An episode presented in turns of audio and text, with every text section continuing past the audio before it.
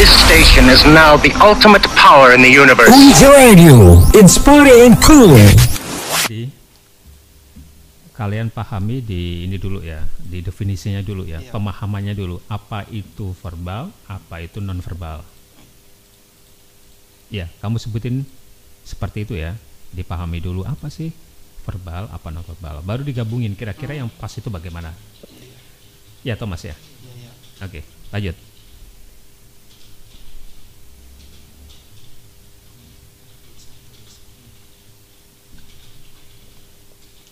Ya, maksudnya komunikasi verbal itu li- lisan ma- maupun tulisan. Dan sedangkan komunikasi nonverbal itu adalah tindakan dan perilaku.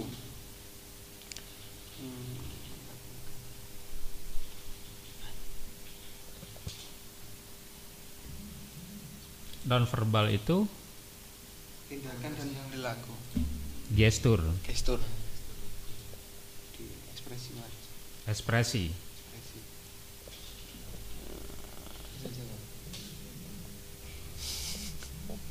Yang tadi pertanyaan bukan dari Dimas ternyata dari Fahri. Fahri di Semboro lagi persiapan giling ini. Giring tebu. Giling tebu.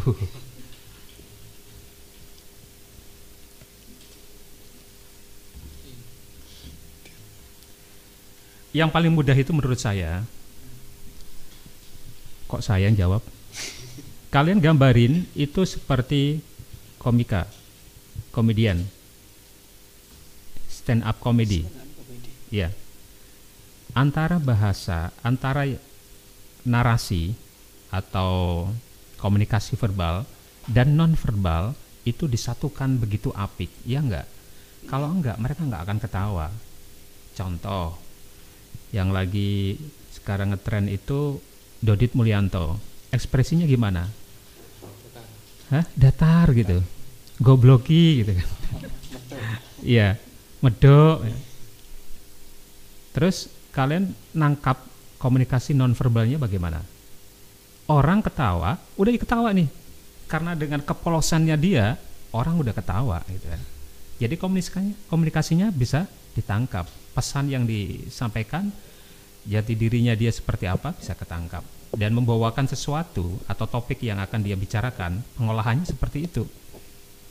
Nah kalau datar-datar saja dengan bahasa apa pun tapi datar, kayaknya kalian bukan bicara dengan manusia deh, tapi dengan robot, ya kan? Kalau robot ya ya begitu datar gitu. Thomas apa kabar? Saya juga baik. Nggak ada datar gitu loh. Iya, datar. Tapi kalau dengan kalian senyum, halo apa kabar? Hei Uut, gimana kabarmu? Loh, tadi kamu kan ada di ini ya di alun-alun ya. Kok tato ada di sini sih? Nah, gitu-gitu beda. Jadi gimana caranya kita bicara betul-betul memang betul itu menyatukan. Kalau hanya komunikasi verbal nggak asik gitu. Auranya kan nggak keluar. Bisa jadi pesannya nggak nyampe juga. Ini orang ini marah pak, lagi gembira sih, gitu. karena nggak ada ekspresi gitu datar. Tapi datarnya si siapa tadi Dodit Mulyanto itu beda. Dia akan memberikan pesan juga sebagai anak desa, sebagai anak yang udik gitu kan. Nah, itu yang memang dimunculkan ekspresi itu yang dimunculkan, ya kan?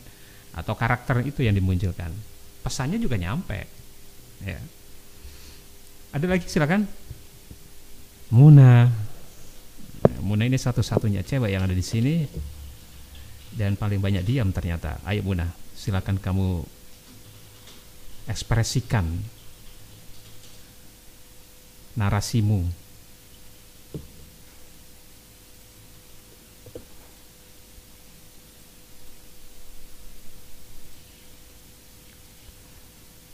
Ada muncul pertanyaan-pertanyaan yang lain sebelum itu selain tadi disampaikan ya eh, penggabungannya seperti itu, mungkin ada lagi jawaban yang akan kalian sampaikan. Untuk audien yang lain, sahabat-sahabat yang lain yang mungkin bisa membantu, silakan juga bisa menjawab melalui chat ya. Pertanyaan dari Fahri tadi, bagaimana menggabungkan antara komunikasi verbal dan nonverbal agar lebih terasa menarik.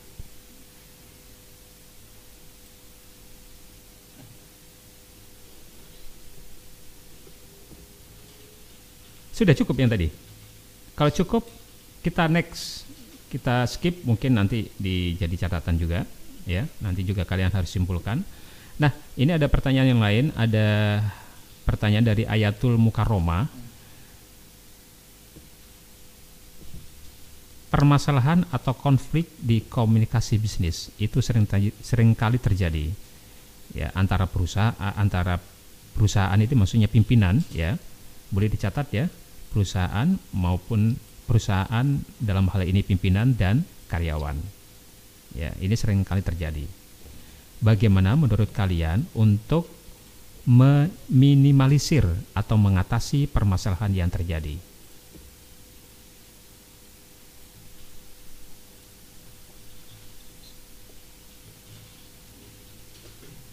Kan biasa tuh, ya Jangankan begitu, nggak usah perusahaan pimpinan sama karyawan, kalian aja di kelas kadang-kadang saling uh, silang pendapat, bukan bertengkar tapi silang pendapat sama dengan ini. Berarti di situ ada permasalahan, perbedaan. Nah, kira-kira gimana cara menekan agar persoalan atau permasalahan tadi bisa diminimalisir?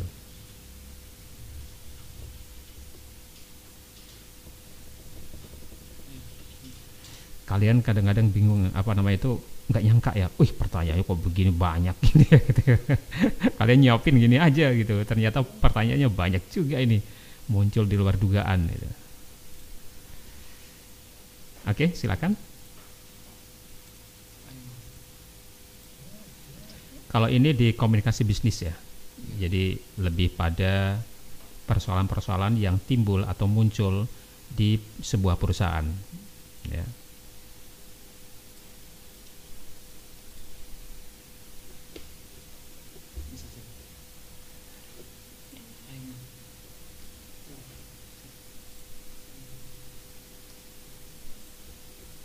Oke. Okay.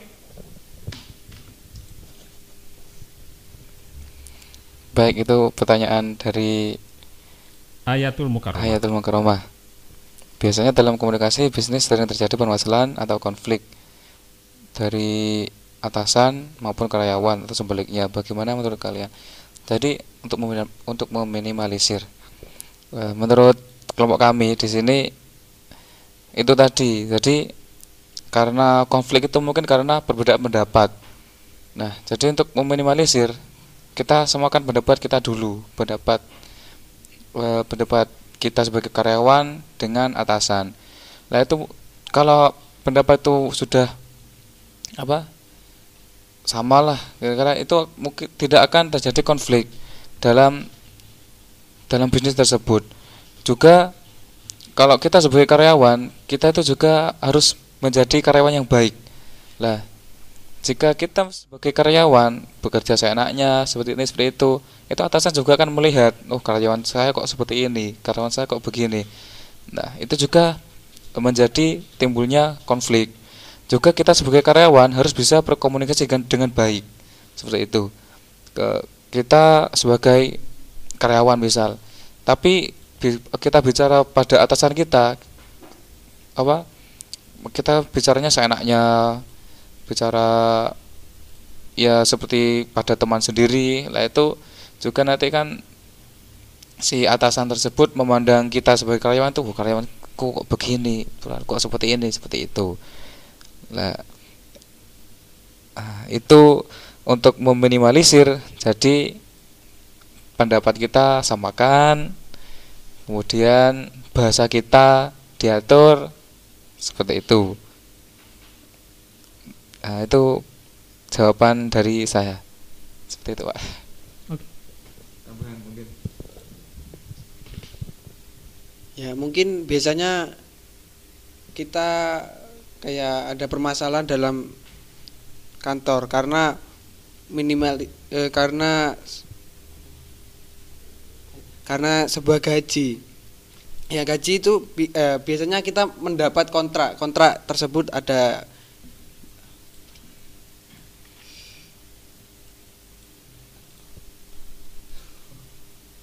kontrak ada nilainya apa maksudnya enggak pak kontrak maksudnya ada kontrak perjanjian perjanjian maksudnya ada karyawan kontra, ada Nah. karyawan organik atau karyawan tetap. Yang Ya. dimaksud di sini, maksud kamu semua karyawan itu secara tertulis ada perjanjiannya. Nah, iya pak. Oke, Biar agar tidak me-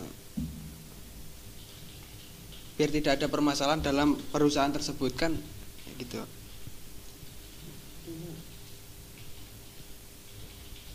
baik. Jadi agar tidak terjadi persoalan antara perusahaan atau dalam hal ini HRD biasanya ya.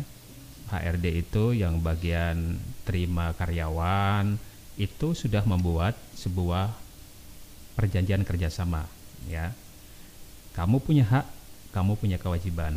Hakmu ini, kewajibanmu ini. Perusahaan juga begitu. Punya hak dan kewajiban. Sehingga sama-sama nanti akan memahami hakmu apa, hakku apa, kewajiban kewajiban karyawan apa dan haknya karyawan apa. Iya kan? Karena sesungguhnya dalam komunikasi bisnis itu yang ditekankan nanti adalah teamwork. Kerjasama. Tidak bisa menang-menangan. Iya kan?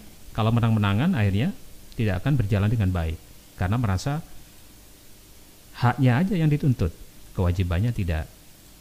Ya, misal waktu cuti ya, karena perusahaan butuh, maka perusahaan semena-mena harus apa memaksa karyawannya untuk tetap masuk padahal eh, yang karyawan ini minta cuti misalnya begitu. Nah, ini kan hak dan kewajiban. Tadi si Thomas ngasih contoh, misalnya gajinya tidak sesuai, yang mestinya digaji UMK tidak digaji UMK. Kalau di Jember berapa? Sekitar 2 juta 200 ya misalnya segitu, tetapi hanya dibayar satu juta setengah. Ya tentunya nanti akan timbul persoalan. Sehingga apa yang harus ditekan atau agar tidak terjadi kesenjangan? Hak dan kewajibannya harus sama-sama terpenuhi. Ya. Ada lagi yang mau disampaikan? Sudah. Cukup.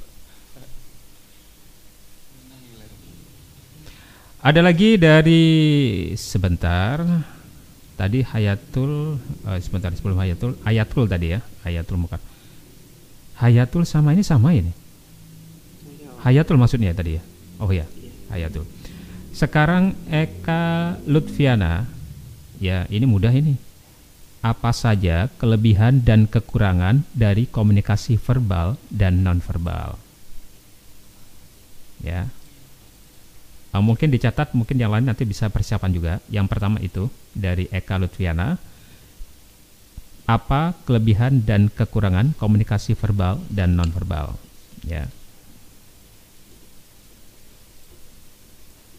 Kemudian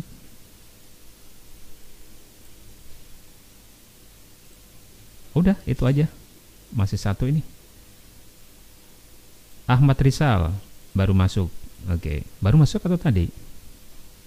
Sudah tadi ya, baru absen. Ya, selamat datang Ahmad Rizal. Untuk pertanyaannya silakan dijawab dari kelompok 8.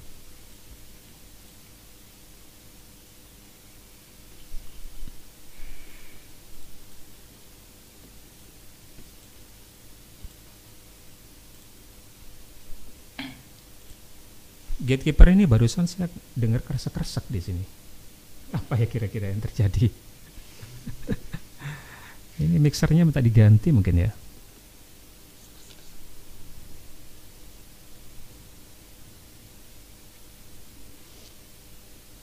Sambil menunggu jawaban dari kelompok 8 ada Thomas, Uut dan Buna ya. Tadi ada pertanyaan dari Eka Lutfiana, apa kelebihan dan kekurangan? Saya tambahin lagi tadi bahwasanya kita itu untuk meminimalisir persoalan-persoalan di perusahaan ada peran dari human maksud saya humas ya dari public relation. Macam-macam tuh namanya. Ada public relation ada eh, apa lagi? Markom marketing communication ya Nah, itu juga berperan bagaimana menyatukan antara karyawan dan pimpinan. Jadi, kemauan karyawan seperti apa, kemudian pimpinan seperti apa. Yang menjembatani adalah human dari humas ya, hubungan masyarakat. Itu paling dominan juga. Agar perusahaan bisa saling menghargai perusahaan dan karyawan saling menghargai, saling memahami hak dan kewajibannya. Peran humas sangat penting.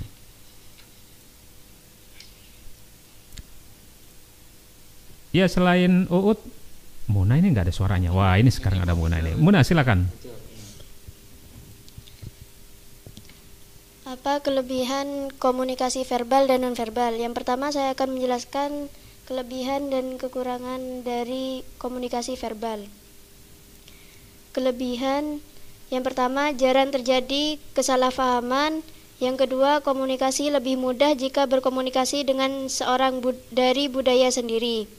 Komunikasi verbal merupakan komunikasi yang bersifat formal.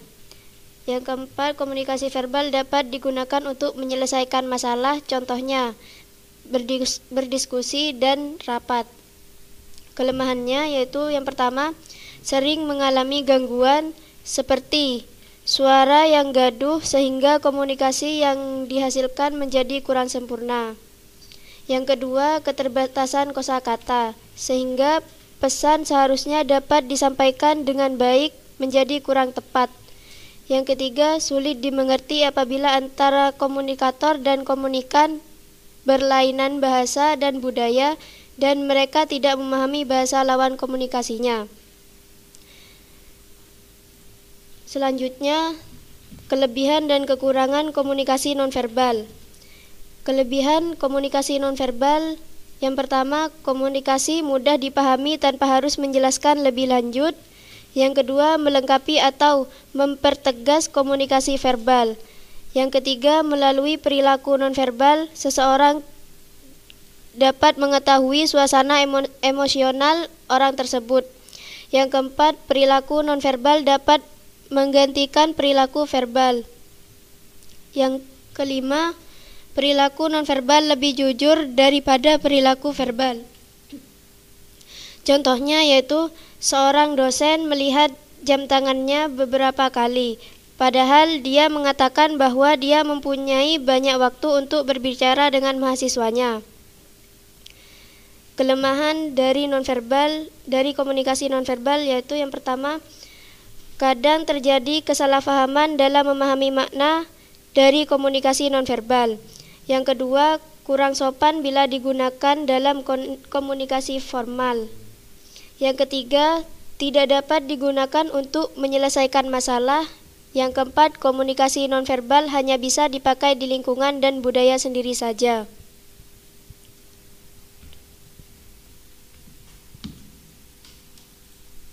Sudah? Sudah. Selamat datang Samsul Arifin di Gibaku sudah tadi ini. Wildan Faizul hadir. Ya, Wildan Faizul. Ini baru hadir atau tadi? Semoga sudah tadi ya.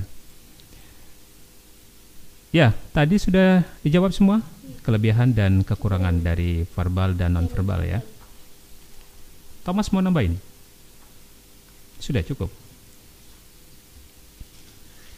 Yang lain mungkin ada pertanyaan lagi seputar komunikasi bisnis.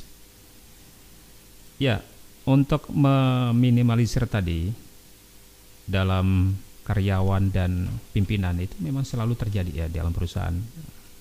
Kalau dalam catatan saya ini ada beberapa hambatan dalam komunikasi itu, jadi penyampaiannya kurang efektif.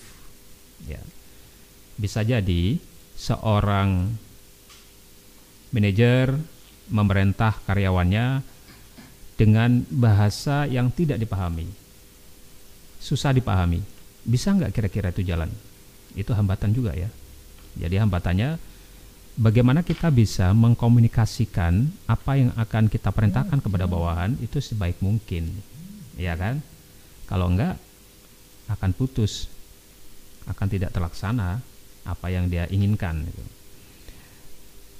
perbedaan tingkat dalam organisasi atau lingkungan misalnya seorang bawahan dan karyawan uh, sorry karyawan, bawahan dengan atasan, itu kan.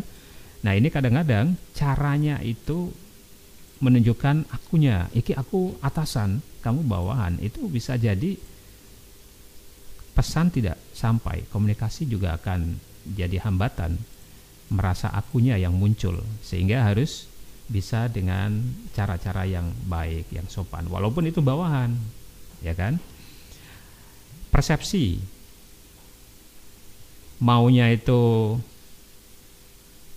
bentuk A yang menangkap bentuknya B. Persepsinya beda-beda. Jadi harus satu persepsi, ya. Tidak boleh beda. Itu bagaimana caranya? Itu ada cara tersendiri ya. Setiap ini akan beda-beda. Makanya nanti kita juga akan membahas bagaimana seorang pimpinan itu menyampaikan pesannya kepada karyawan yang komunikatif. Itu nanti ada bahasan yang lain juga. Kita bicara secara umum dulu ya, komunikasi bisnis ini. Nah, cara pengata mengatasinya itu biasakan menggunakan feedback. Tahu feedback? Apa itu? Umpan balik. Ya, caranya diumpan balik nih. Kalau misalnya aku bertanya begini atau menyuruh begini, kira-kira paham nggak? Ada umpan balik. Eh, kamu paham nggak apa yang aku sampaikan? Atau dengan kata-kata yang lain. Sehingga yang diinginkan itu bisa terpenuhi, bisa tersampaikan. Jadi memahami ya, understanding differences.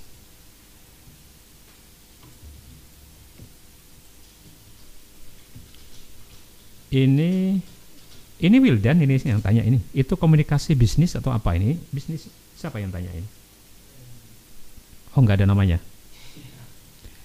Rizal mau tanya bagaimana cara komunikasi yang baik saat kita mau berbisnis dengan orang-orang di event.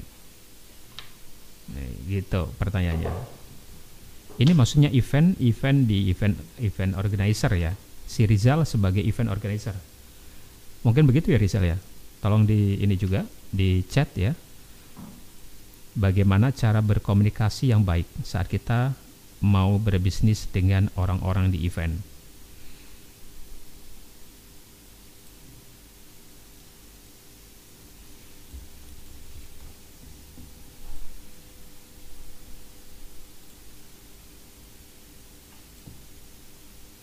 Siapa Uut mau menjawab?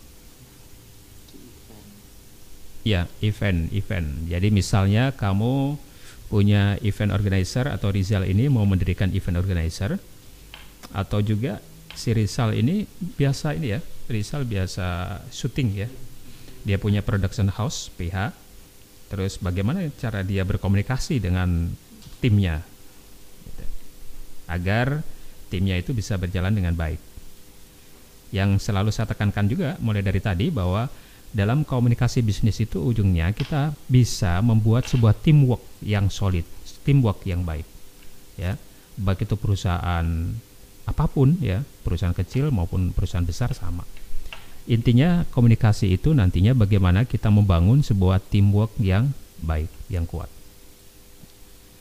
Modalnya komunikasi yang baik dalam segala lini komunikasi luar biasa ya dalam segala kehidupan termasuk di bisnis komunikasi makanya tidak salah kalian tidak tersesat belajar di komunikasi itu. Ya kan? Nah dalami dalami dan dalami. Kadang-kadang hal-hal sepele yang kalian tidak paham dengan komunikasi itu. Yang mendasar-mendasar. Makanya saya sarankan sama kalian banyak membaca dipahami. Bukan dihafal. Nggak penting kalian bisa googling. Tapi dipahami aja. Oh kita itu caranya komunikasi ke pimpinan begini ke karyawan begini. Itu ada semua. Termasuk ini yang ditanyakan oleh Rizal bagaimana kita berkomunikasi yang baik di sekitar orang-orang event? Gitu pertanyaannya. Siapa yang akan jawab? Kamu kena AC ngantuk jadinya ya? Si Uut mulai tadi kayak apa mau tidur aja di sini. Efek perjalanan. Oh efek perjalanan. Kamu di mana rumahnya? Dari Bogor pak. Oh Bogor. Berapa jam? Kalau normalnya itu 50 menit. Hmm. Kalau ngebut? Ya, ini tadi saya berangkatnya jam. Diangkat itu gak dengar tuh teman-temannya itu. Oke. tadi saya berangkat jam 11.30.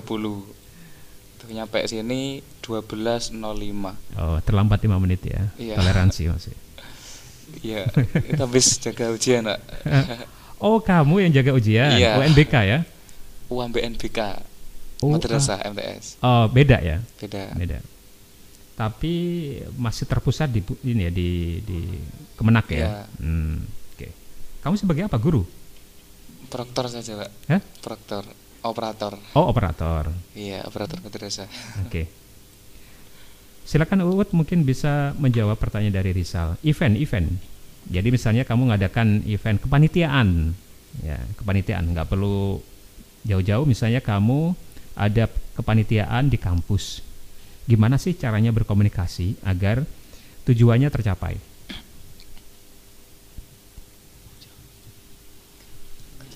Gimana kalau home pimpa dulu? Oh, gantian saja wes nanti. Ini yang di luar kan nggak paham ini. Iya. Kamu aja, kamu aja nggak nggak paham ya. Saya gambarin kalau di sini, ayo kamu aja, kamu aja ya. Om Bimpa aja gitu. Baik, itu tadi. Hmm, Ini dari saya mungkin dari teman-teman dari kelompok nanti bisa menambahkan. Iya. Nah, kalau berkomunikasi yang paling penting adalah itu job dari kita sendiri atau jam terbang kita. Kalau kalau kita sering berbicara di umum, itu pasti nanti akan apa? Kalau sudah terbiasa, pasti kita akan lebih mudah berkomunikasi dengan tempat yang tidak pernah kita temui di situ atau kita tidak pernah tahu tempat itu dengan orang-orang yang baru. Nah, jika kita sering berbicara di depan umum, sering berbicara saat diskusi, kita sebagai pemimpin, lah itu di kemudian hari pasti kita akan lebih mudah berbicara di tempat yang belum kita ketahui. Seperti itu. Mungkin eh, ya dari kebiasaan sendiri untuk memudahkan kita agar lebih apa lebih mudah berkomunikasi dengan orang yang tidak kita kenal seperti itu. Thomas menambahkan. Muna, muna. Muna, Thomas mau menambahkan lagi? Kalau intinya dari saya itu karena kebiasaan, kebiasaan kita berkomunikasi, latihan, lah itu pasti kita akan lebih mudah untuk berkomunikasi dengan orang yang tidak kenal. Apa yang kamu maksud termasuk mengenal diri dulu ya, mengenal diri iya. karakter ini bagaimana, kebiasaanku bagaimana, gitu kan? Mengenal diri sebelum kamu berbicara dengan orang lain, maksudnya begitu ya? Karena ini kan mau ya, pertanyaan itu mau berbisnis di uh, event organizer ya, dengan event di sebuah event begitu. Taruhlah kepanitiaan. Jadi kamu mengenal dulu ini aku orangnya pemarah, aku orangnya sabar dan cara berkomunikasiku keras. Kamu dalami itu dulu ya maksudnya ya. Sebelum kamu berkomunikasi dengan orang lain. Siap. Iya, Pak. Iya kan? Ya, jadi ya eh, dari kita sendiri kita ke ke organisasinya itu kan macam-macam organisasi. Jadi kalau kita ke organisasi ini kita harus bagaimana? Kalau di sini kita harus Lebih dekat. bagaimana seperti itu. Iya. Jadi kalau kita akan masuk dalam organisasi atau sebuah event ya, nanti kita akan berhubungan dengan banyak orang, Siap. iya kan? Nah, kita juga sudah kenal dengan diri kita, kita juga mengenal karakter orang lain. Sehingga nanti tidak saling atau tidak terputus komunikasinya. Nah, pengenalan karakter ini juga penting. Nanti akan kita pelajari kan itu lintas budaya, ya antar Oh, pribadi, iya, lintas ya budaya. kan. Ini orang lain yang kita nggak paham, yang kamu maksud tadi kan begitu. Betul-betul harus dikuasai, dikenali. Saya sudah tahun 2009 sudah sebenarnya sebelum itu sudah sudah membentuk sebuah teamwork ya di organisasi di apa event organizer. 2009 sudah mulai banyak event. Ya sampai tahun 2017 saya masih pegang event. Nah itu kalau di teamwork saya saya biasanya sebelum ada event itu ngajak mereka lebih santai. Sukanya mereka apa? Karena tim saya itu dulu banyak laki-lakinya saya ajak futsal. Nah di futsal itu biasanya saya ajak mereka berdialog diajak untuk ngobrol. Ayo, ini ada event. Eventnya misalnya kita ada yang di Bali itu ada event internasional ya sehingga budayanya di sana kan beda dan itu internasional ada beberapa tamu dari negara-negara lain jadi gimana nih ya persiapan kita bagaimana dari konsep dari bagaimana kita menerima tamu bagaimana kita menempatkan mereka di sebuah hotel itu semuanya kita atur kita ngobrol sama tim. Kemudian kita nanti akan berhubungan dengan namanya vendor. Vendor itu mereka-mereka yang kita ajak. Diajak kerjasama. Ya kalau di sini saya sudah sudah punya tim. Ada sound sound system perusahaannya di mana saya tahu. Ada yang bagian dokumentasi saya sudah tahu ya. Kemudian ada yang makanan saya tahu. Di Bali saya nggak paham ya kan? Saya nggak paham. Sehingga saya harus membuka ruang berinteraksi dengan yang lain dengan vendor-vendor yang baru. Caranya gimana? Ya dengan cara-cara yang baik lah ya. Kita ajak komunikasi jauh-jauh hari say hello dulu datang ke sana kemudian diajak bicara tentang harga tentang apa segala macam di situ. Kita pelajari juga nih kadang-kadang kan beda nih. Budayanya kan beda. Kita tanya orang-orang yang ada di Bali karena saya banyak kawan di sana saya tanya dulu biasanya kebiasaan orang sini misalnya saya mau sewa tempat apa yang harus saya lakukan nah budaya itu saya harus pelajari pelajari sebelum saya bertemu langsung sama vendor yang baru. Ketika saya sudah paham dengan budaya di sana, caranya begini, Mas, begini, Mas, gitu kan? Saya sudah pahami, baru saya bicara dengan vendor yang baru. Sehingga sudah tahu bordernya, batasannya sudah paham. Tapi kalau dengan budaya saya di Jember, saya bawa di sana bisa jadi akan miss komunikasi karena beda ya budayanya beda. Itu yang utama. Jadi membuka diri saya pikir betul. Mengenal diri dulu ya karakternya seperti apa dan mengenal karakternya orang lain. Termasuk di dalamnya adalah budaya ya oke udah Muna mau jawab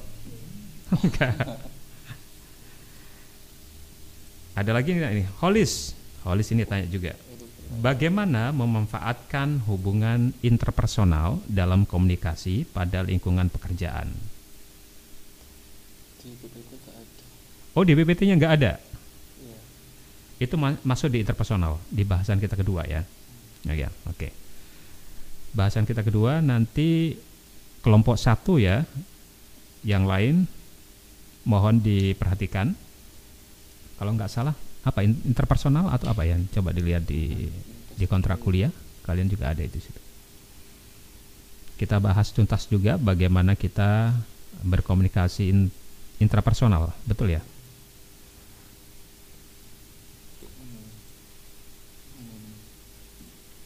Komunikasi antar pribadi. Antar pribadi, antar pribadi yang bahasan kedua ya. Iya.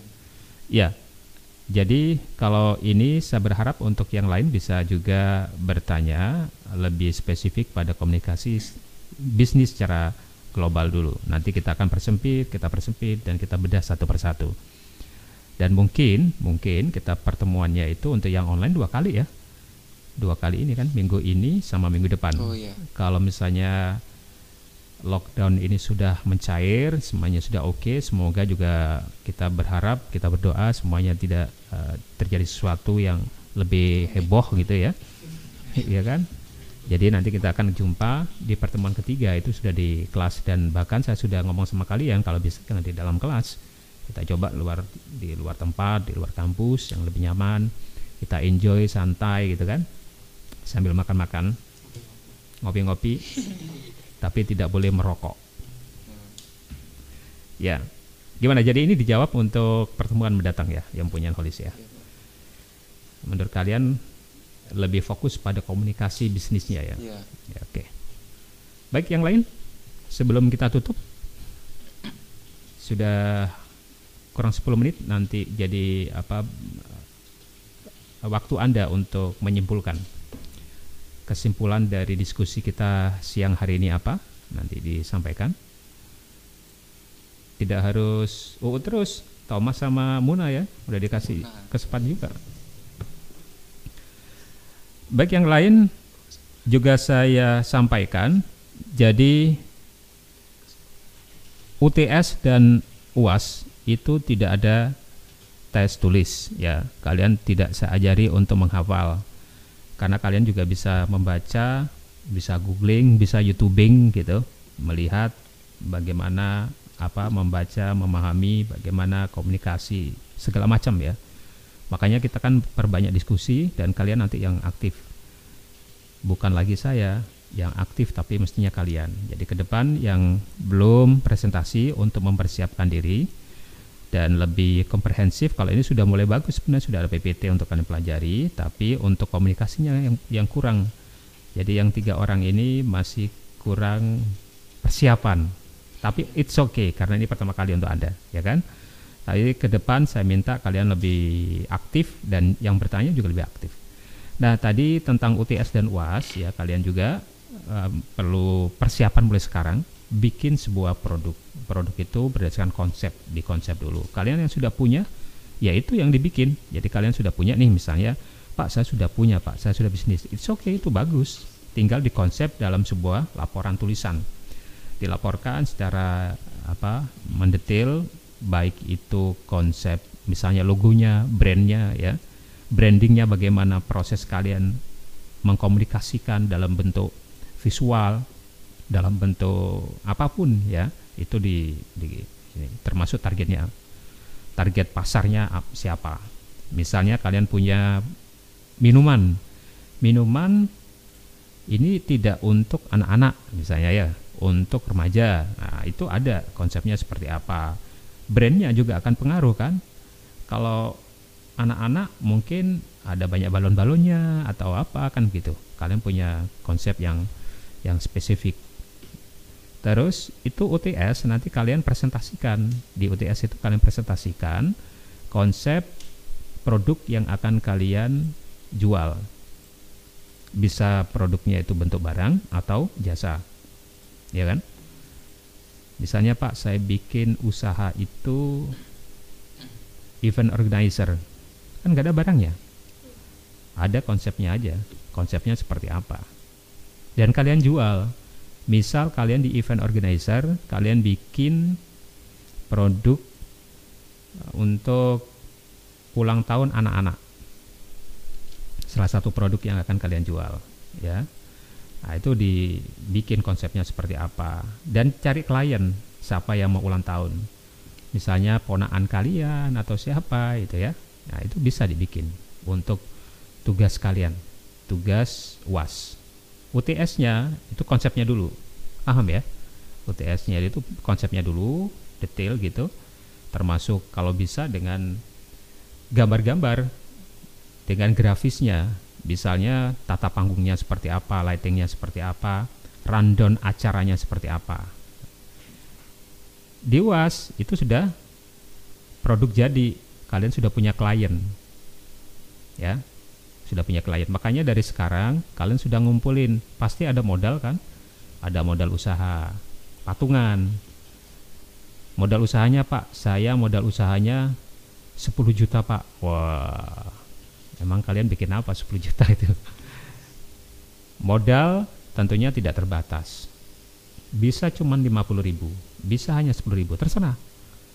Bisa bahkan 10 juta, 100 juta, 200 juta, terserah. Ya, kalau saran saya nggak perlu muluk-muluk lah. Kecil tapi bisa terjangkau dan itu bisa bikin kalian bisnis yang menjanjikan. Kita nggak menduga, eh iya ya, modalnya kecil tapi bisa menelurkan bisnis yang apa namanya itu yang layak. Ya. Oke, sebelum kita tutup, silakan kalian simpulkan lebih dulu apa saja materi yang kita sudah bahas kali ini. Siapa? Termasuk dari pertanyaan-pertanyaan teman kalian ini. Kalian simpulkan. Nggak usah lama-lama kalau simpulkan di kita aja berapa kalimat gitu ya berapa paragraf gitu. untuk UTS dan UAS yang ada di luar studio silakan kalau belum paham kalian bisa live chat atau WA saya. Ada lagi gatekeeper Enggak ada ya. Ini kayaknya pada tidur semua sekarang ini. Lebih aktif yang kelas kelas B tadi ya. Silakan disimpulkan. Kesimpulannya apa? Nggak ada pak.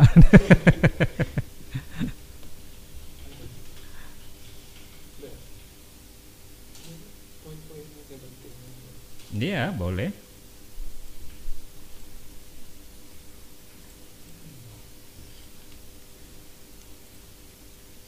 Tadi Wildan ada ya? Salah ya Wildan.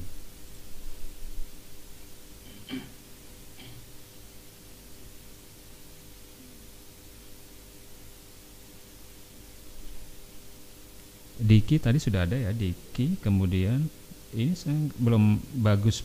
Bagus ini tadi sudah masuk ya? Ya. Bagus Mahendra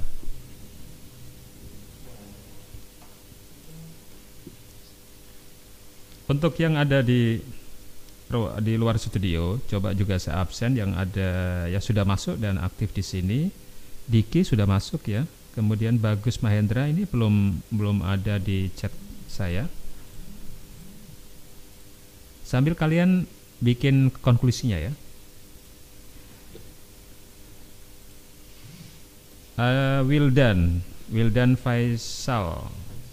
Ya, Faiz, Faizul belum ada juga.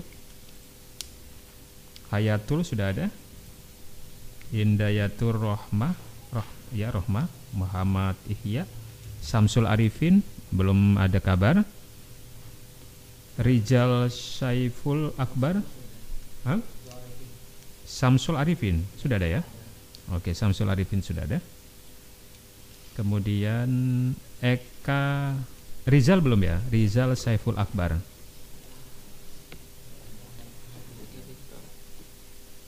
Eka Lutfiana belum belum ada kabar-kabar juga. Nur sudah ada. Oke, Ahmad Rizal sudah masuk. Ahmad Effendi belum masuk juga. Abdul Malik Madani. Siapa? Ahmad Effendi sudah masuk ya. Oke. Ahmad Effendi sudah ada. Kemudian Abdul Malik Madani.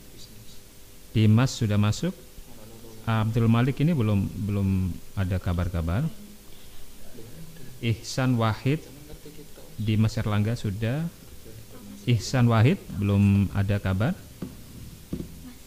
Khairul Huda sudah ada. Muhammad Sultan belum ada kabar. Thomas ada di sini. Yovial sudah ada masuk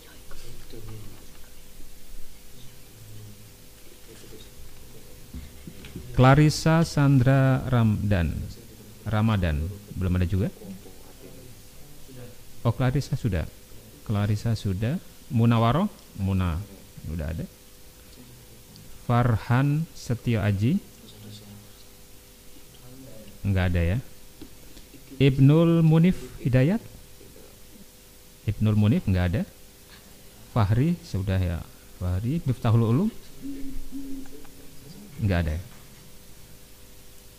Yang sudah masuk di live chat saya ada 1, 2, 3, 4, 5, 6, 7, 8, 9, 10, 11, 12 13, 14, 15, 16 Ada 16 Yang lain belum masuk. Kalau mungkin saja kalian sudah masuk di live chat ini Atau di kelas ini Tapi belum terdata silakan segera live chat. Karena sudah absen satu persatu. Sekali lagi yang mungkin sudah tergabung tapi belum saya sebut silakan kalian live chat di radiouj.ac.id kelompok 8 sudah siap untuk kesimpulannya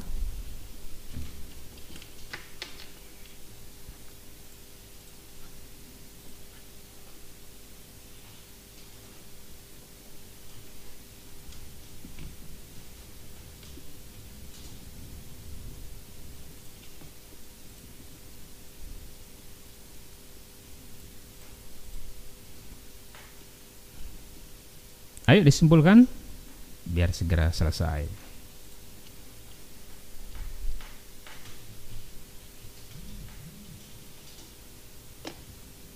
Siapa yang membawakan?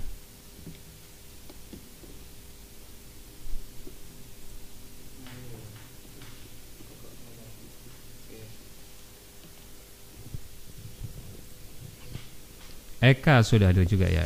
Eka Lutfiana Naimah sudah ada. Oke.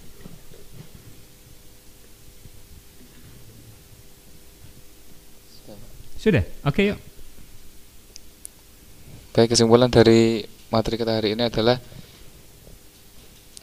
ya, komunikasi bisnis yaitu adalah komunikasi yang diterapkan pada bidang bisnis. Komunikasi yang digunakan dalam bisnis tersendiri ada dua yaitu komunikasi, verbal dan nonverbal. Kemudian untuk pesan desain agar terlihat lebih menarik yaitu dengan mengonsepnya terlebih dahulu. Nah, setelah kita mengonsepnya pesan desain tersebut, baru kita bisa mengaplikasi- mengaplikasikannya pada pamflet atau desain yang akan kita sampaikan. Kemudian untuk menggabungkan komunikasi verbal dan nonverbal dengan baik, yaitu kita sebagai komunikator harus bisa mempelajari komunikasi verbal dan nonverbal itu sendiri. Nah, itu saja dari kelompok 8. Kurang lebihnya mohon maaf dari kelompok kami bisa ditutup oleh moderator.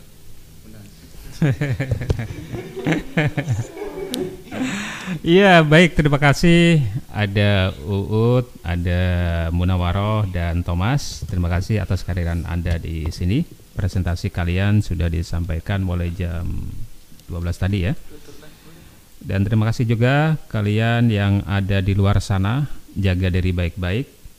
Selalu berdoa, jaga kesehatan dan tetap jalin hubungan yang baik dengan keluarga. Terima kasih. Semoga apa yang kita pelajari, kita diskusikan di siang hari ini barokah untuk kalian, barokah untuk kita semua. Dan saya akhiri. Wassalamualaikum warahmatullahi wabarakatuh. Radio UIJ menginspirasi dan keren. Station is now the ultimate power in the universe. Radio, inspiring and cool. Assalamualaikum warahmatullahi wabarakatuh. Sahabat, di mana pun Anda berada, semoga dalam kondisi yang prima dan sehat. Itu yang penting ya, sehat. Halo, apa kabar? Assalamualaikum juga untuk yang ada di sini. Ada Munawaroh, ada Uut, dan Thomas. Apa kabar kalian? Siap, alhamdulillah baik, Pak. Pakai mic-nya dong. Oke, alhamdulillah baik, Pak. Iya. Kalian siap untuk presentasi? Siap. Sudah ada yang bergabung di sini. Yovial Arif Haryadi, apa kabar? Arif Yofi, ya? sama panggilannya Yofi. Ada Indayatur Rohmah, Hayatul, yang biasa komunikasi dengan saya Bu, Bu Ketua Kelas ya, Ibu Ketua Kelas betul ya. Clarissa, Muhammad Ihya yang baru masuk. Yang lain saya tunggu masih banyak. Ada berapa di sini? Mestinya 26 yang terdata di absensi. Kalian mestinya sudah masuk mulai tadi dan sekarang teman-temanmu sudah hadir di sini, sahabat kalian sudah ada di sini untuk mempresentasikan komunikasi bisnis. Dan bagi yang lain, silakan sahabat-sahabat di Makom di mana pun anda berada, silakan juga berkomen, boleh, tapi tidak perlu masuk di live chat Radio IJ, cukup di live chat caster.fm. Baik, anda sudah siap? Siapa dulu? Ladies first atau Uut atau Thomas? Uut. Ladies ya. Baik, yang lain tolong untuk segera bergabung. Sekali lagi kalian bisa masuk dulu. Cari dulu di website radio.uij.ac.id. Sekali lagi, radio uij radio.uij.ac lebih mudahnya ac ya .id. Dan nanti kalau kalian menggunakan HP atau gadget yang lain ya HP biasanya di scroll dulu paling bawah itu ada live chat ya live chatnya ada di paling bawah Setelah itu kalian enter login menggunakan email dan nama terang. Ya, yang sudah masuk di sini baru ada tujuh yang sudah confirm. Yang pertama Yofi, Indayatur Rohmah, Hayatul. Yang pertama Yofi ya, yang kedua Indayatur, yang ketiga Hayatul, yang keempat Clarissa dan eh belum tujuh ini. Masih berapa ini? Satu, dua, tiga, empat, lima. Clarissa dan Ihya. Yang lain ke mana? Pada tidur. Ini bukan liburan, sayang. ya, sambil menunggu yang lain, karena nanti kalau sudah presentasi, kasihan nanti. Yang lain belum siap. Ya, yang lain belum siap untuk menyimak apa saja yang akan disampaikan oleh teman-teman kalian. Dan nanti semuanya, sahabat-sahabat yang ada di rumah harus aktif. Ya, harus aktif untuk bertanya. Aktif karena di sini nanti juga bagian dari penilaian saya. Ada Fahri, Aula. Fahri, teman kalian juga ya? Fahri Aula. Ini kayaknya mulai tadi ya. Setia kayaknya Fahri ini. Fahri, kamu di mana ini? Jangan ada di lapangan ya. Lapangan nonton konser gitu. Hindari kerumunan-kerumunan yang bisa menularkan penyakit corona. Ada Hairul Huda. Hairul Huda baru masuk juga. Yang lain mana yang lain? Sudah 17 menit dari lepas dari pukul 12. Ya, mungkin sudah mulai kita kasih kesempatan untuk yang presentasi. Saya kasih 30 menit ya. 30 menit silakan Anda presentasikan materi komunikasi bisnis. Saya pengennya itu dari global dulu nih. Kita bicara tentang komunikasi, kemudian lebih fokus pada komunikasi bisnis. Dan biasanya teman-teman seperti tadi seksi sesi pertama mereka berkembang walaupun akhirnya saya batasi saya batasi kita bicara tentang komunikasi bisnis lebih dulu bukan pada yang lain bisa berkembang. Ada yang tanya bagaimana cara negosiasi? Bagaimana cara kita itu apa namanya uh, menggunakan komunikasi bisnis untuk untuk banyak hal ya presentasi dan sebagainya. Mungkin kita batasi lebih lebih apa global dulu tentang komunikasi bisnis. Dan apa itu komunikasi lebih dulu ya? Oke silakan Uut. Baik, Assalamualaikum warahmatullahi wabarakatuh. Uh, Baik, untuk teman-teman ilmu komunikasi kelas A Silakan bisa dilihat untuk PPT-nya Ada uh, saya upload di grup kelas sama ada di GCR juga Langsung saja kita ke materi kelompok 8 yaitu memahami komunikasi bisnis Yang pertama, slide pertama di pengertian komunikasi bisnis Di sini ada pengertian komunikasi dan pengertian bisnis. Yang pertama, pengertian komunikasi. Komunikasi berasal dari bahasa Latin yang artinya bersama. Sedangkan menurut kamus, komunikasi meliputi ungkapan-ungkapan seperti berbagi informasi atau pengetahuan, memberi gagasan atau bertukar pikiran, informasi atau sejenisnya dengan tulisan atau ucapan. Pengertian bisnis sendiri yaitu bisnis merupakan proses atau kegiatan yang dilakukan oleh dunia rumah tangga perusahaan yang mengkombinasikan faktor-faktor produksi dalam rangka menciptakan produk, barang atau jasa, sehingga dapat memperoleh keuntungan yang diharapkan.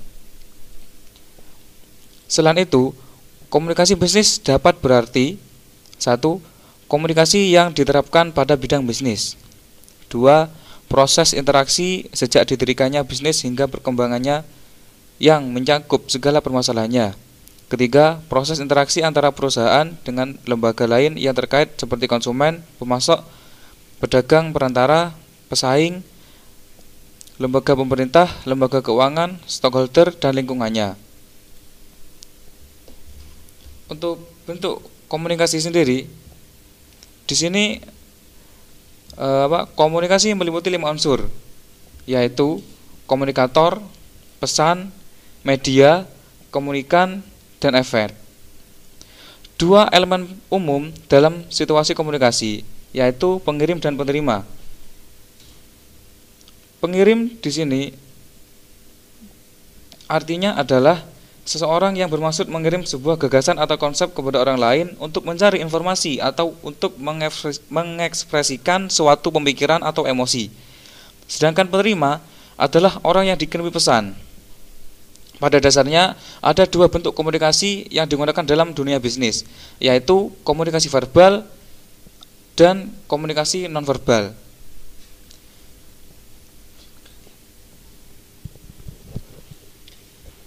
Komunikasi verbal kom- merupakan salah satu bentuk komunikasi yang lazim digunakan untuk menyampaikan pesan-pesan bisnis kepada pihak-pihak lain melalui tulisan maupun lisan yang mempunyai struktur yang teratur dan terorganisme ter, terorganisasi de- dengan baik.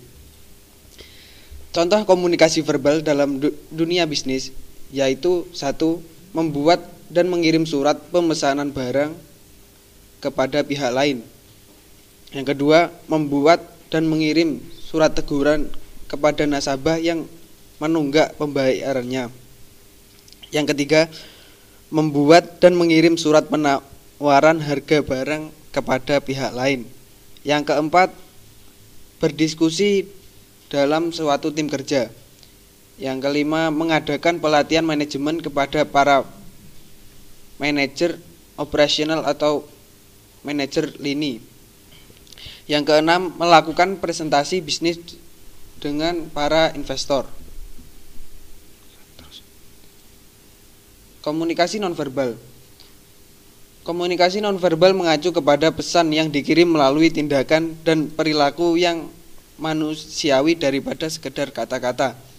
Komunikasi nonverbal merupakan bentuk komunikasi yang paling mendasar dalam komunikasi bisnis dan komunikasi nonverbal. Komunikasi nonverbal dapat ditunjukkan melalui body language, Body language.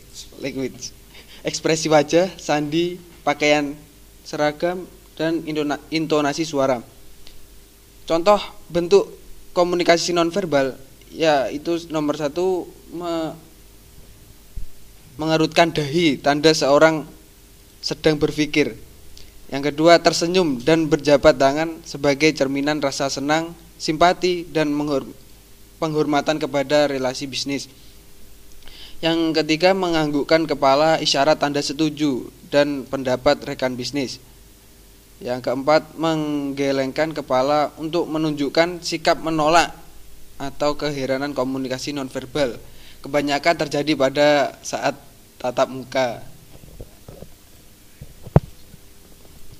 Di sini komunikasi nonverbal juga mempunyai enam tujuan, yaitu yang pertama menyediakan atau memberikan informasi, yang kedua mengatur alur suatu percakapan, yang ketiga mengekspresikan emosi, yang keempat memberi sifat, melengkapi, menentang atau mengembangkan pesan-pesan verbal. Yang kelima mengendalikan atau mempengaruhi orang lain. Yang keenam, mempermudah tugas-tugas khusus. Dalam dunia bisnis, komunikasi nonverbal dapat membantu menentukan kredibilitas dan potensi kepemimpinan seseorang. Dengan kata lain, seorang manajer atau pemimpin sekaligus harus dapat menjadi komunikator yang baik. Ia harus tahu bagaimana menyampaikan pesan-pesan bisnis yang harus disampaikan. Baik, itu materi dari kelompok 8.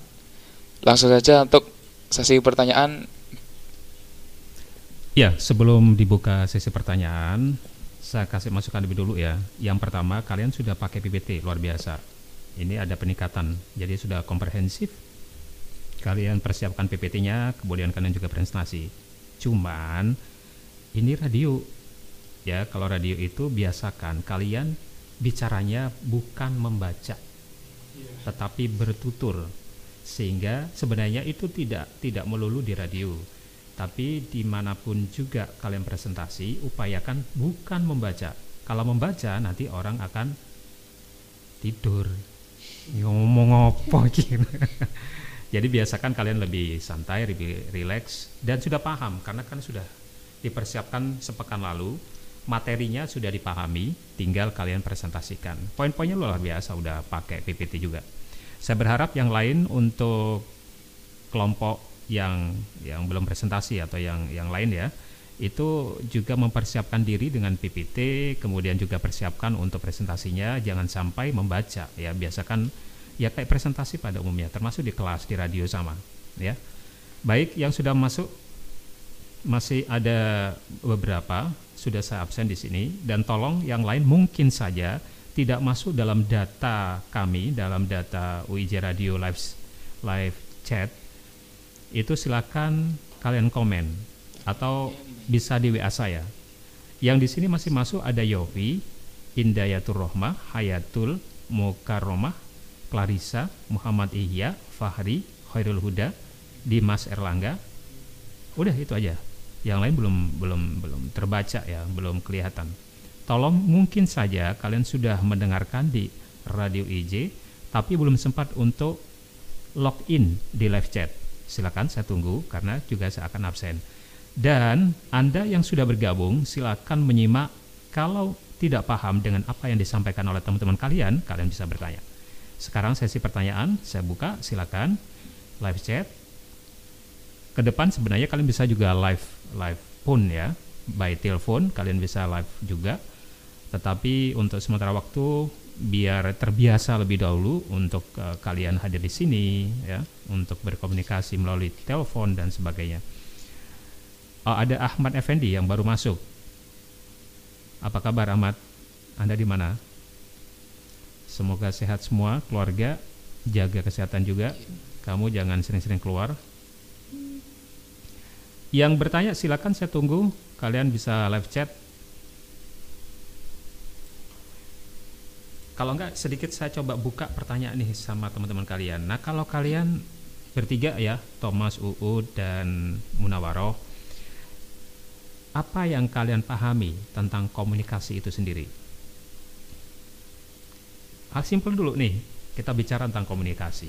Saya pernah menyampaikan di pertemuan perdana, ada sebuah dalil ya yang biasa digunakan juga oleh pakar-pakar komunikasi. Biasanya model siapa yang di- di- dipergunakan? model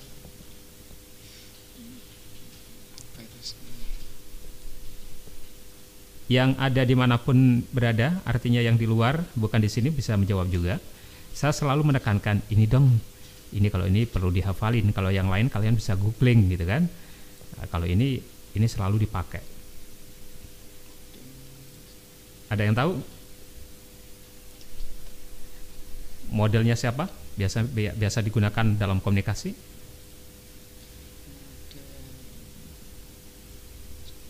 Yang lain juga bisa membantu mungkin untuk untuk menjawab yang ada di luar studio. Saya tidak menyebut di rumah karena bisa jadi kalian ada di mana-mana gitu kan. Model dari Laswell. Iya, dari Laswell. Bunyinya apa? Thomas ada yang bisa menjawab?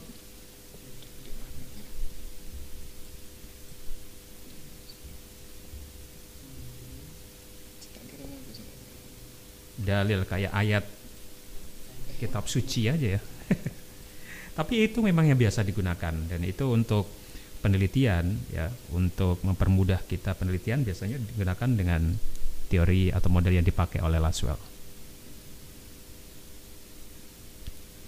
Tahun 1984 Laswell itu bikin model. Who? Who Oke. sees what in which channel to whom and with what effect That's right. Who says what to whom in which channel with what effect.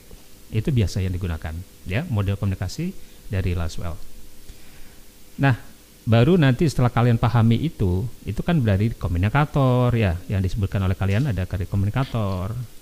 Pesannya apa, disampaikan kepada komunikan, channelnya apa, efeknya apa. Pemahamannya begitu aja ya. Komunikasi di situ, itu poin yang harus kalian pahami jangan kalian hafal juga ya pahami aja terus baru masuk di komunikasi bisnisnya jadi kalau komunikasi bisnis kalian bisa mengerucut lagi apa itu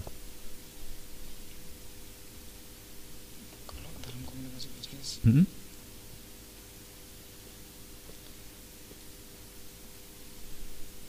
Bahasan biasanya dalam komunikasi bisnis di apa tadi sudah kalian sebutin juga itu bahasanya Mm-mm. verbal dan non verbal itu yang dipahami harus verbal non verbal bagaimana komunikasinya itu dengan verbal dan non verbal ya Lebih ditekankan lagi dalam komunikasi bisnis biasanya disebut dengan POAC. Pernah dengar? P O A C.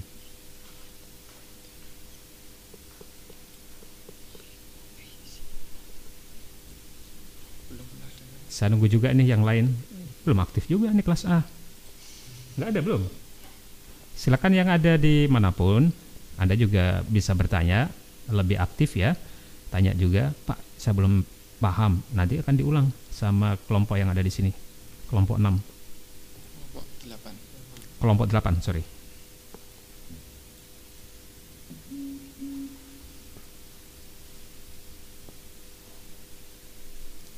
Gatekeeper, sudah ada yang masuk? Belum ada? Nah, ini saya punya gatekeeper juga di sini. Yang akan mengurusi arus informasi baik itu melalui live chat, bisa juga dari WA atau bisa dari live phone. Tapi untuk sementara kita pakai live chat. Jadi silakan yang mau bertanya aktif dong. Kalau nggak aktif ya kita tutup aja, pulang.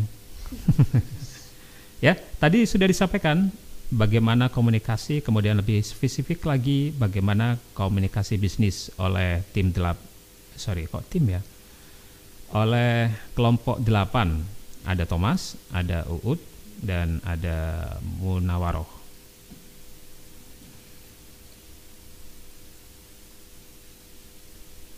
Oh ya, kalian tadi naik apa dari sini? Dari rumah ke sini? Naik motor ya? Aman? Nggak ketemu virus? Nggak kelihatan ya? Yang penting kalian juga baca apa namanya itu uh, kebersihan sebenarnya. Virus itu akan mati ya kalau ada kalau kita bersih. Ya.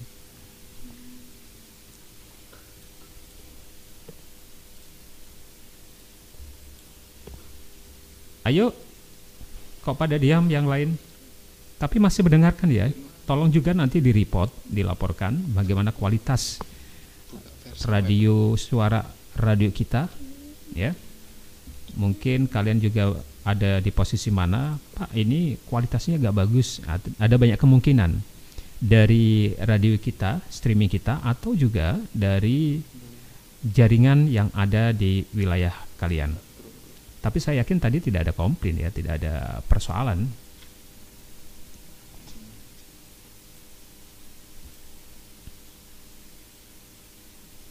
Ini rata-rata ada di Jember aja kan, gak di mana-mana kan? Iya kan? Siap. Di Jember aja kan? Belum ada? Sudah ada, belum? Oke, satu pertanyaan dari Dimas. Saya mau tanya, apa saja yang perlu diperhatikan agar desain pesan efektif dan menarik? Ya, ini komunikasi visual berarti ya. Apa yang perlu diperhatikan agar desain desain pesan efektif dan menarik? Yang kedua, apakah perlu dievaluasi setelah penyampaian pesan pada konsumen? kelompok kelompok 8 bisa dipahami pesan desain yang efektif itu yang bagaimana yang menarik bagaimana. Yang kedua apa perlu dievaluasi? Jadi kalau sudah disampaikan apa perlu dievaluasi? Thomas menjawab mau jawab. Ayo, Tom. Di, itu tanyanya di mana itu, di live chat. Di di private di live chat kita di radio. Oh, ada ya. oh bukan di ini bukan di caster tapi di live radio di admin kita. Oke saya sampaikan dulu ya. Jadi apa saja? Mau ditulis? Apa saja yang perlu diperhatikan agar desain pesan efektif dan menarik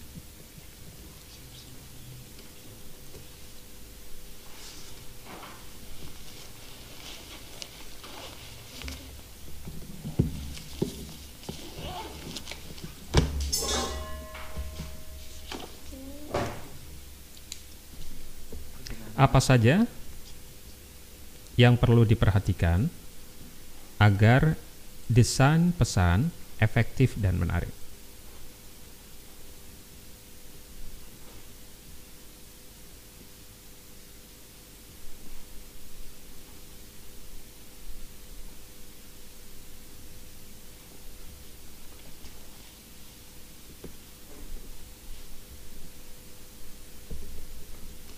Ini pakai mic-nya dong.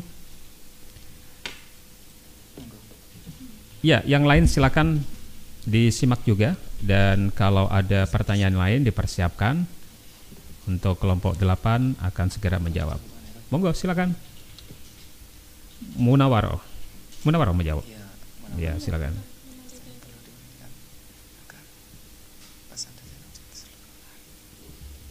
Atau UU dulu silakan UU nanti yang lain akan menambahkan.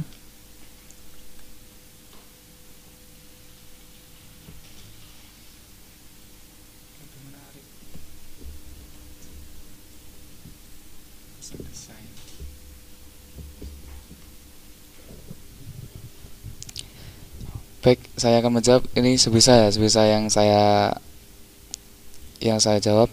Untuk apa saja yang perlu diperhatikan agar pesan desain objektif lebih menarik. Untuk pesan desain sendiri memang dalam pengiklanan atau ataupun pamflet-pamflet apa itulah lah memang e, cara untuk menarik dari pamfletnya itu sendiri. Misal membuat pamfletnya harus memang harus menarik. Kalau gak menarik nanti dari ya apa? Ya dari pembaca dari ya akan bosan kalau pamfletnya atau pesan desainnya biasa-biasa saja. Lebih menarik jika mungkin ditambah dengan warna. Banyak warna atau warnanya ya ses- disesuaikan dengan momennya tersebut.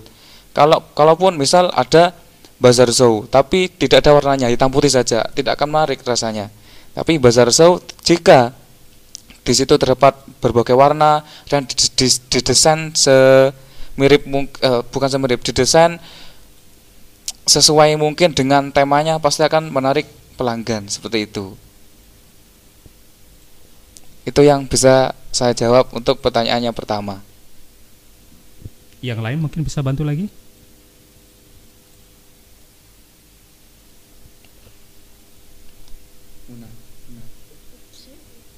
Desainnya itu harus menarik.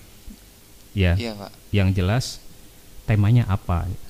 Semuanya akan dirangkum dulu sebelum mewujudkan atau mengimplementasikan dalam bentuk entah itu medianya adalah poster, baliho atau apa adalah konsep Nah, ya Konsep. konsepnya seperti apa sehingga kalau kita misalnya itu pun nanti akan dilihat sasaranku siapa ya iya. tidak serta merta kalian hanya desain tidak tahu sasarannya siapa nggak lucu kan? Misalnya kalian mau sasarannya anak-anak muda tapi seperti kamu contohkan tadi warnanya hitam putih nggak jelas gitu Iya. misalnya.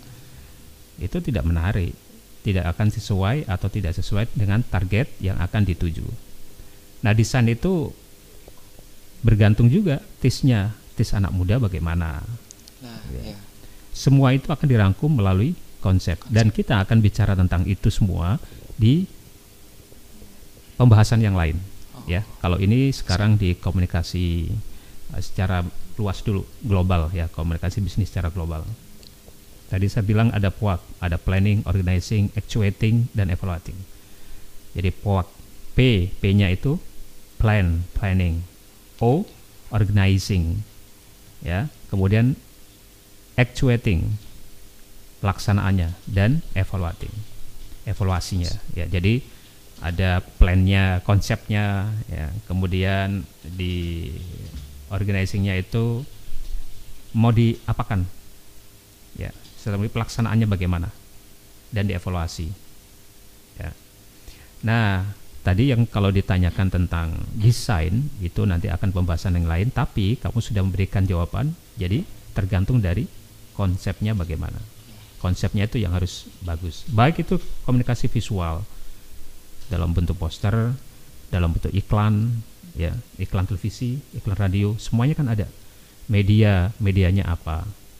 Nggak kalian hanya pokoknya nggak bisa. Media sosial juga begitu punya segmentasi punya algoritma sendiri ya. Ini yang di pas ini apa gitu kan? Itu yang harus dipelajari juga. Nanti pada pembahasan yang lain. Oke yang kedua dari Yofi. Bagaimana cara menggabungkan komunikasi verbal dan nonverbal dengan baik?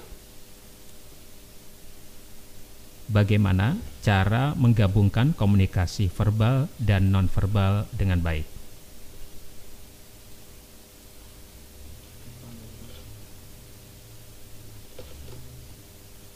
Nah, ini sebelum menjawab Unyan Yofi, Yofi juga ikut membantu tadi. Jawabannya yang pertanyaan dari Dimas sama, jadi sesuai konsep dan menyesuaikan pasar. Ya, kalau pasar tadi audiennya atau halayaknya seperti yang saya sampaikan. Jadi siapa? Anak mudakah, orang tuakah, anak-anakkah, atau all segmen, semua segmen itu tergantung dari konsep atau pasar yang akan kita bidik.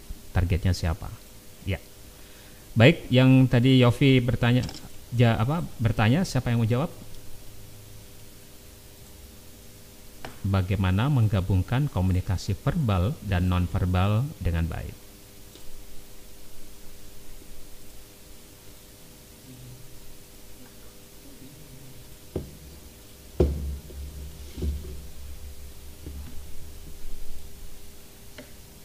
Silakan. Thomas menjawab. Silakan Thomas.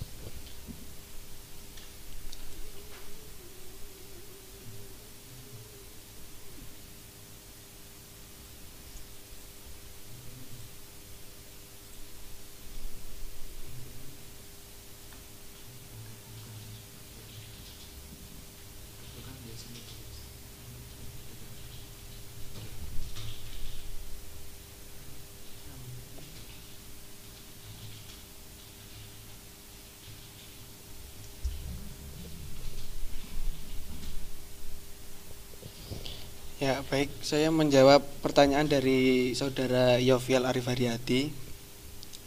Cara menggabungkan komunikasi verbal dan nonverbal yaitu dengan